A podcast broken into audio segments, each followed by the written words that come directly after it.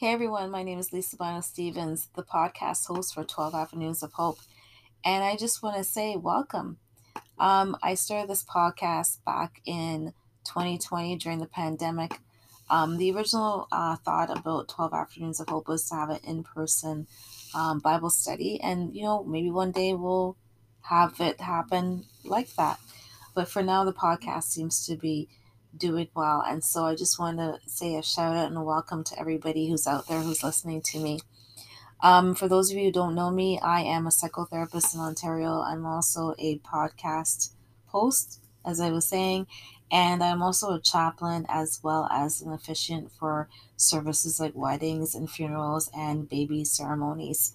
Um, I'm also uh, an author of a children's book, which came out in 2021. And um, everything I do, I totally love it and it's just so much fun. So, um, yeah, as a chaplain, as I mentioned in the podcast um, just before this, um, I developed a series based on going through the Bible backwards. So, this is the reason why there's going to be the next set of podcasts, including the last two previous to this one um, right now.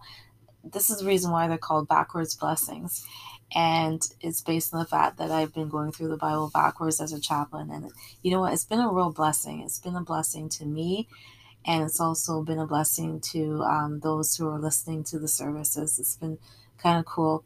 When we listen to God and He tells us to do something, sometimes it doesn't make any sense, but it's been um, very interesting to see people blessed um, as you know as we're going through the Bible backwards. Um, and so every um, podcast, I always reference it, reference music. I'm a huge fan of worship music. I come from a very uh, musical family, and so um, and my friends, a few of us like to get together and we talk about something called a praise party. Like put your praise on if you're having a bad day, and so I will encourage you to check out some of the praise and worship music that is referenced in the podcast because um, they do usually um, go very well with the messages. So, for instance, I have here um, Don Moen. If Don Moen's listening, Don's one of my all time favorites. And I love his song called Our Father. And so I would encourage you to look it up on YouTube and listen to Our Father. Then we also have Good, Good Father. Um, I think Chris Tomlin sings that one really well. And um, The Love of God is another one. So you can tap into those, even just stop the podcast now and just kind of tap into those songs and um, you know be blessed by them for sure. Um, yeah, so we've been going through the Bible backwards, and we have officially made it to first, second, and third John. And so I'm going to start reading at verse 1 of chapter 3 of First John. So First John chapter 3 starting at verse 1. And it goes like this. Behold, what manner of love the Father has bestowed on us, that we should be called children of God. Therefore, the world does not know us, because it did not know him. Beloved, now we are the children of God, and it has not yet been revealed what we shall be. But we know that when he is revealed, we shall be like him, for we shall see him as he is. And everyone who has this hope in him purifies himself, just as he is pure. Whoever commits sin also commits lawlessness, and sin is lawlessness. And you know that he was manifested to take away our sins, and in him there is no sin. Whoever abides in him does not sin. Whoever sins neither, or has neither, seen him nor known him. Little children, let no one deceive you. He who practices righteousness is righteous, just as he is righteous. He who sins is of the devil, for the devil has sinned from the beginning. For this purpose the Son of God was manifested, that he might destroy the works of the devil. So let, let's focus on verse 1. Behold, what manner of love the Father has bestowed on us, that we should be called children of God. Therefore, the world does not know us because it did not know him. So right away we encounter the world the word behold. And you know that word kind of calls attention and makes a person pay attention right away. So I looked at what behold means in the original New Testament Greek language, and it literally is like an imperative. And it's um it it means basically to be sure to see, um, to know to see. Don't miss this. You know, it's an observable, objective fact. So the verse would read like this Hey, look at this. Don't miss this. And then go into the rest of the, the verse um, afterwards. Um, and so I'm going to ask you the same question that I asked God as I read that verse, um, you know, First John 3, verse 1 Behold, what manner of love. I said, God, what in this verse or this passage should I not miss?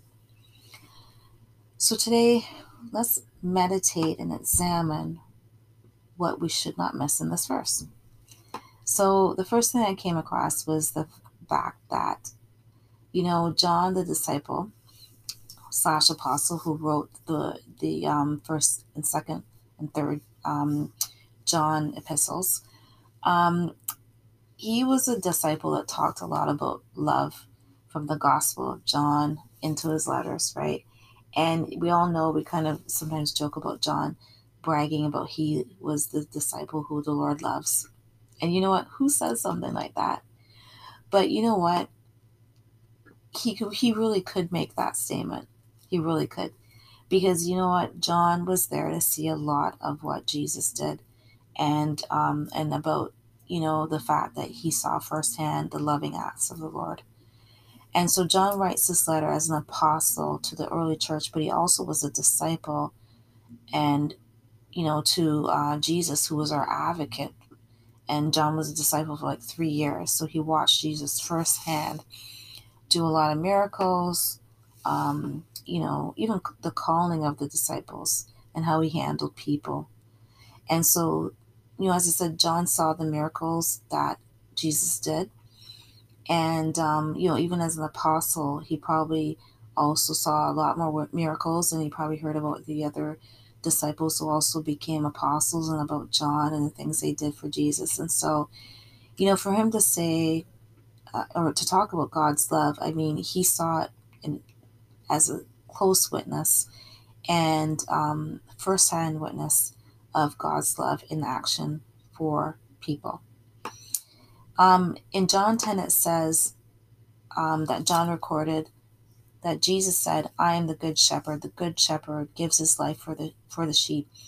But a hireling who is not the shepherd, one who does not own the sheep, sees the wolf coming and leaves the sheep and flees. And the wolf catches the sheep and scatters them. The hireling flees because he is a hireling and does not care about the sheep.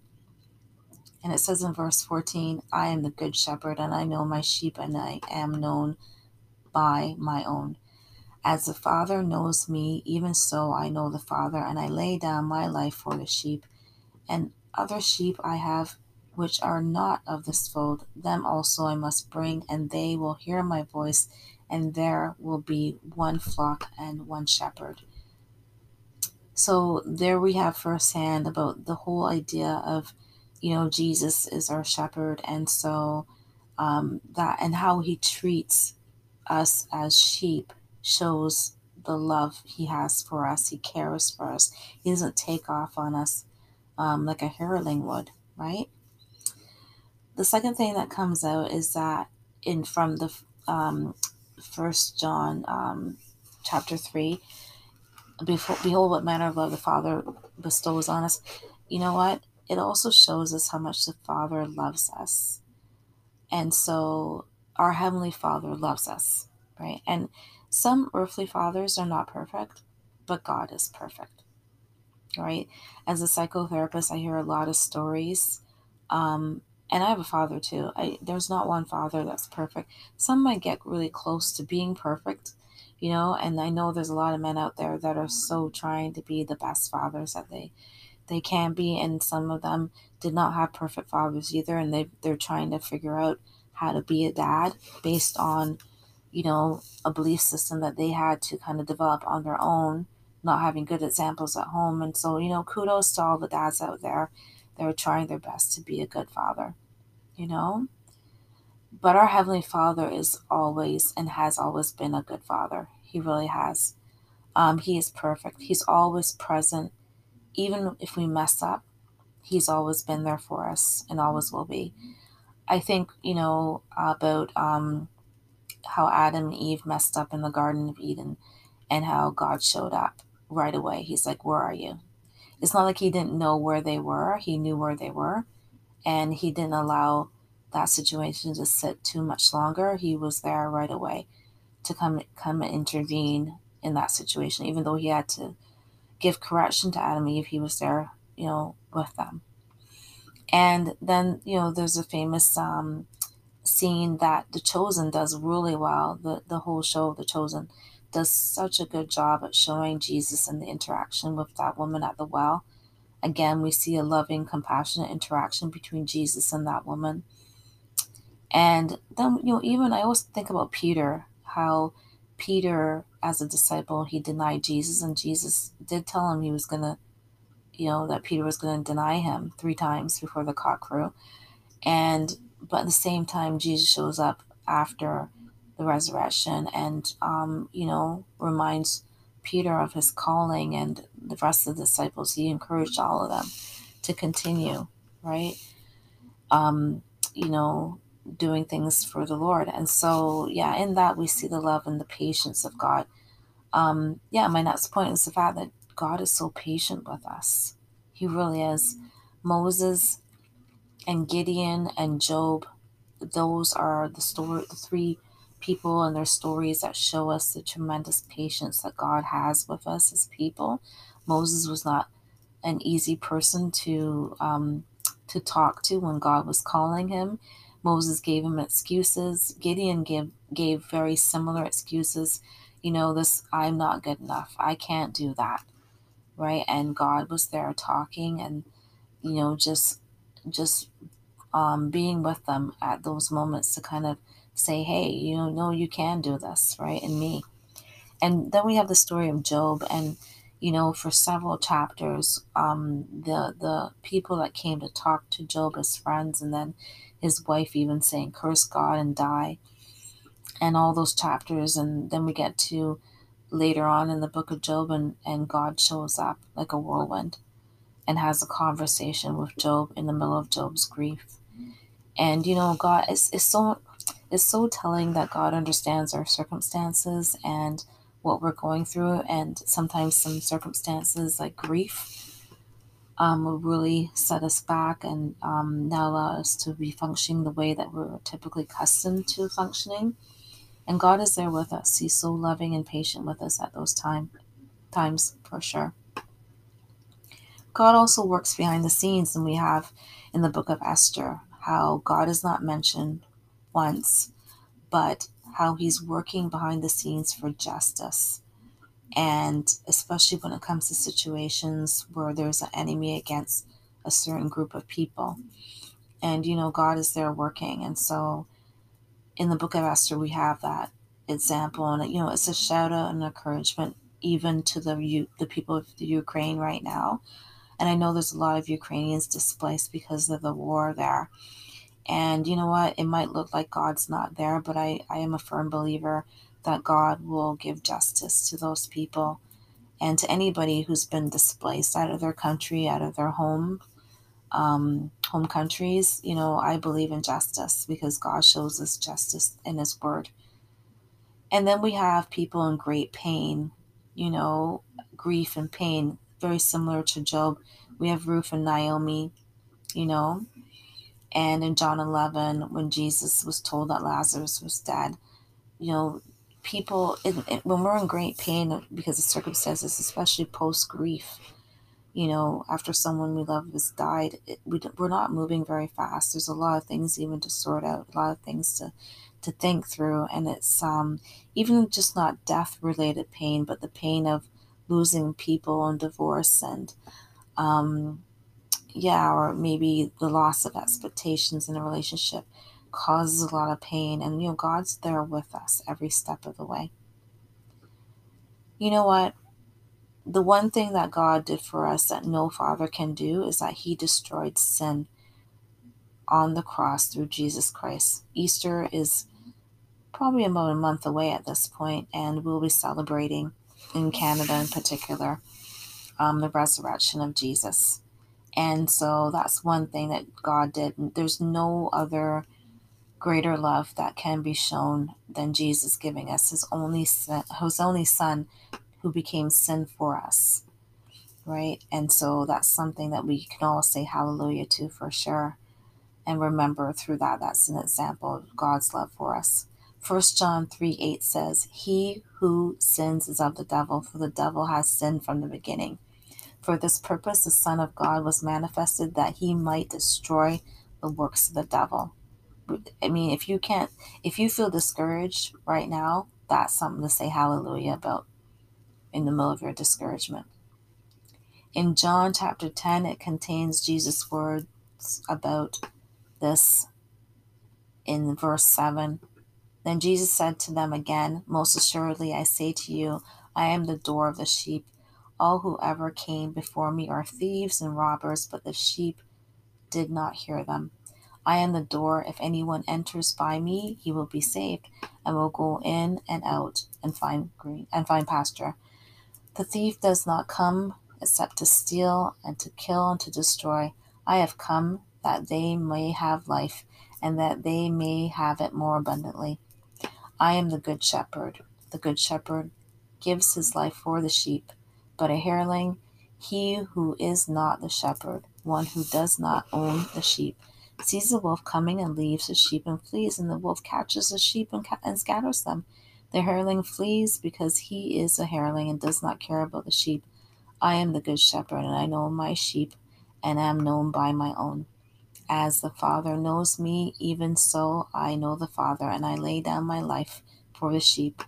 And the other sheep I have, which are not of this fold, them also I must bring, and they will hear my voice and they will be one flock and one shepherd.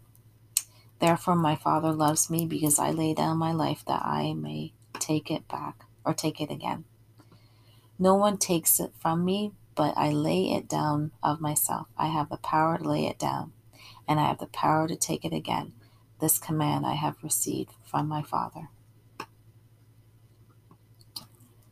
You know, the third point I'm going to raise about God's love for us as God the Father is that we are His children, and there are a lot of us.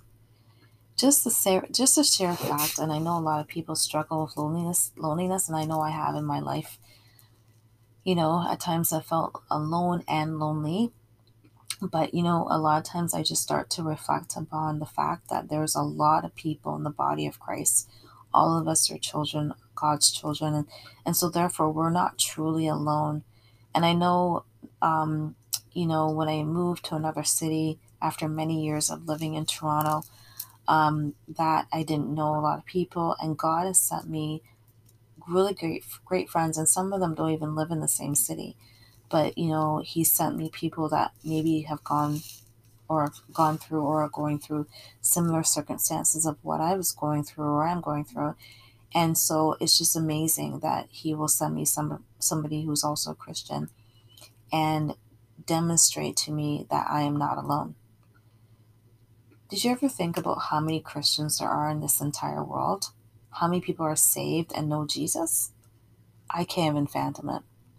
I'm preparing for a wedding this weekend, and um, I had to think about, you know, the fact that there's probably about well, in fact, I Googled this, like, I think over 8 billion people right now in this world.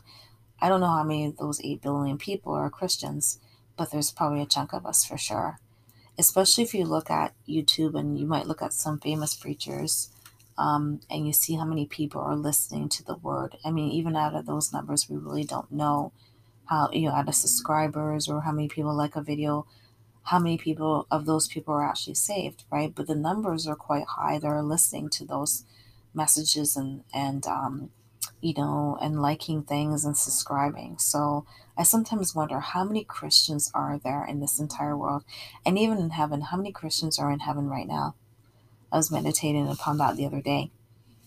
Jesus said in Matthew 28 Therefore, go and make disciples of all nations, baptizing them in the name of the Father, and of the Son, and of the Holy Spirit, and teaching them to obey, to obey all that I have commanded you. And surely I am with you always, even to the end of the age.